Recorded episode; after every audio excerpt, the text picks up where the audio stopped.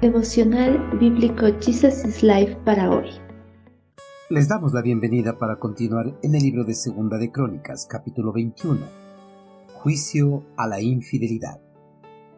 El Señor incitó a los filisteos y a los árabes, pueblos que vivían cerca de los etíopes, para que atacaran a Yorán.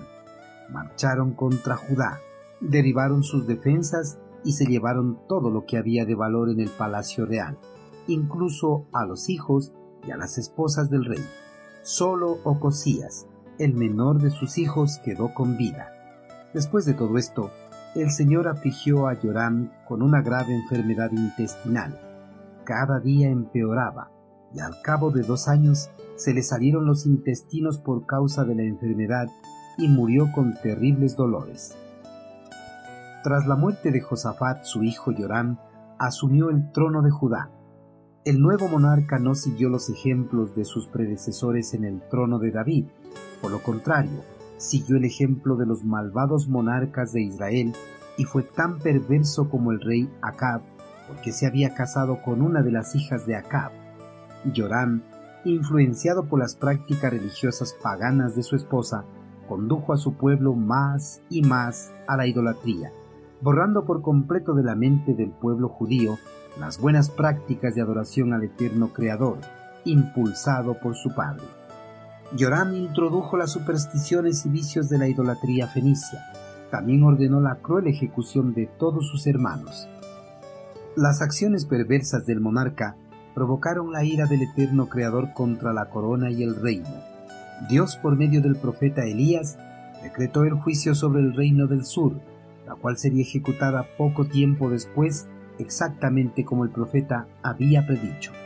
Las consecuencias del juicio de Dios se extenderían más allá de él mismo a su familia y a la nación.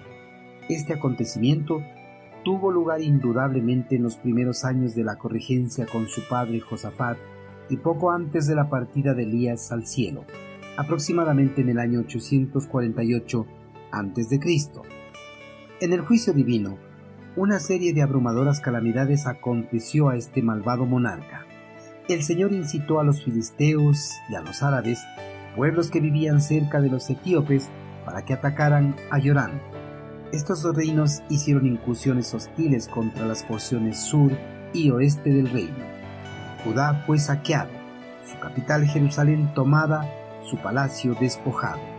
Las esposas del monarca fueron llevadas cautivas, todos sus hijos muertos, excepto Joacás, el menor de los hijos, y él mismo fue presa de una disentería incurable. Después de sujetarlo al sufrimiento más doloroso durante el periodo inusitado de dos años, le causó la muerte, un monumento del juicio divino, y para colmar su degradación, su muerte no fue lamentada, ni su sepultura honrada por sus súbditos. El monarca fue sepultado en Jerusalén, sin ceremonia, apartado de los otros reyes y sin que lo desearan más.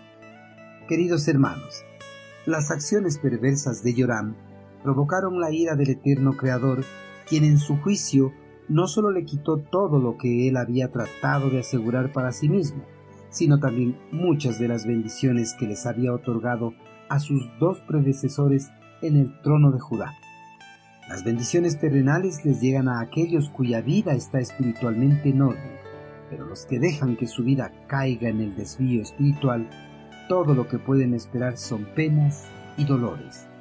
Hermanos, a través de su juicio, el eterno Creador arrebató absolutamente todas las bendiciones a Yorán, inclusive hasta su propia vida, para no tener el mismo final que el monarca judío, es importante que nunca dejemos el camino que hemos encontrado en Cristo Jesús. Permanezcamos fieles, siempre honrando y glorificando con nuestras vidas a nuestro amado Creador.